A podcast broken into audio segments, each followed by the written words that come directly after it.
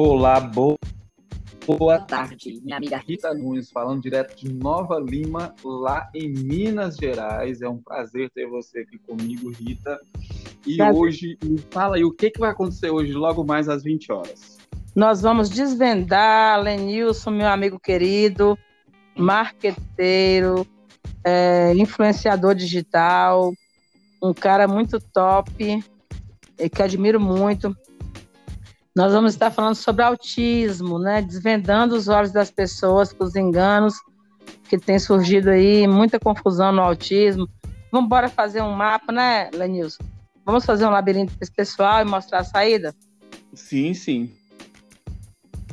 O, o tratamento que existe, além de ser é, é, altamente nocivo em função de tanta medicação forte e muita química, é muito caro. E, e a maioria das pessoas não tem acesso, né, Rita? Esse tratamento, Lenilson, acaba sendo uma teia de aranha. A pessoa fica presa e já não sabe por onde sair. Eu tenho alguns exemplos, né, do, do da Sara, do André de Fernandópolis, que eles ficaram presos na teia. Começaram com uma medicação, hoje estão com 10, 12, que não resolve mais nada. Tem surtos, evolução, né? A não medicação tem, não, conseguiu trazer medicação, evolução. Medicação não tira autismo, né? Os pais querem uma fórmula mágica, um plim-plim-plim, não existe. A fórmula mágica é, é, é estimulação precoce dentro de casa. Sim, sim.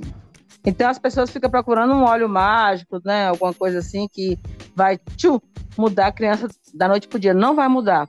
O autismo ele é um comprometimento no cérebro, né? E existem pelo menos quatro passos para poder solucionar esse problema. Só que as pessoas estão buscando na farmácia o que deveria buscar nas coisas naturais. Perfeito. Então, Rita, o que é o autismo?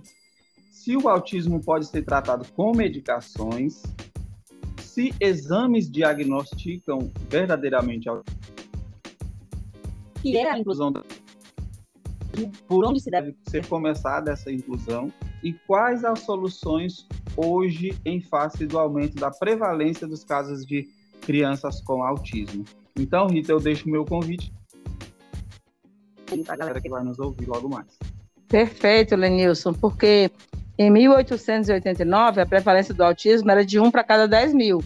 Sim. Em, do, em 2020 é 1 para cada 54. Ó, para você ver, de, de 10 mil para 54. É um aumento a... muito grande. Terrível. E a previsão do Dr. José Salomão é que em 2026 seja um por um.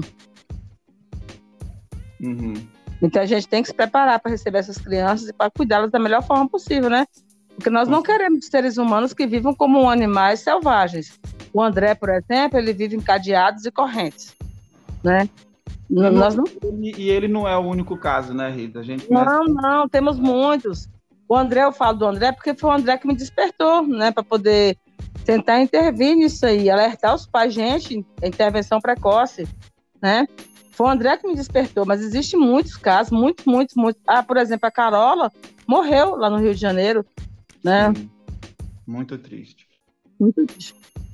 Vai falar sobre isso. E a gente aguarda você no nosso podcast. A gente vai liberar o link para você logo que ele tiver sido liberado para as plataformas digitais e a gente espera por você, não é isso, Rita? Isso, estou à disposição, Lenilson. Vamos juntos aí ajudar as pessoas a esclarecer e acolher, porque é isso que a gente quer, um mundo melhor, não é verdade? Com certeza.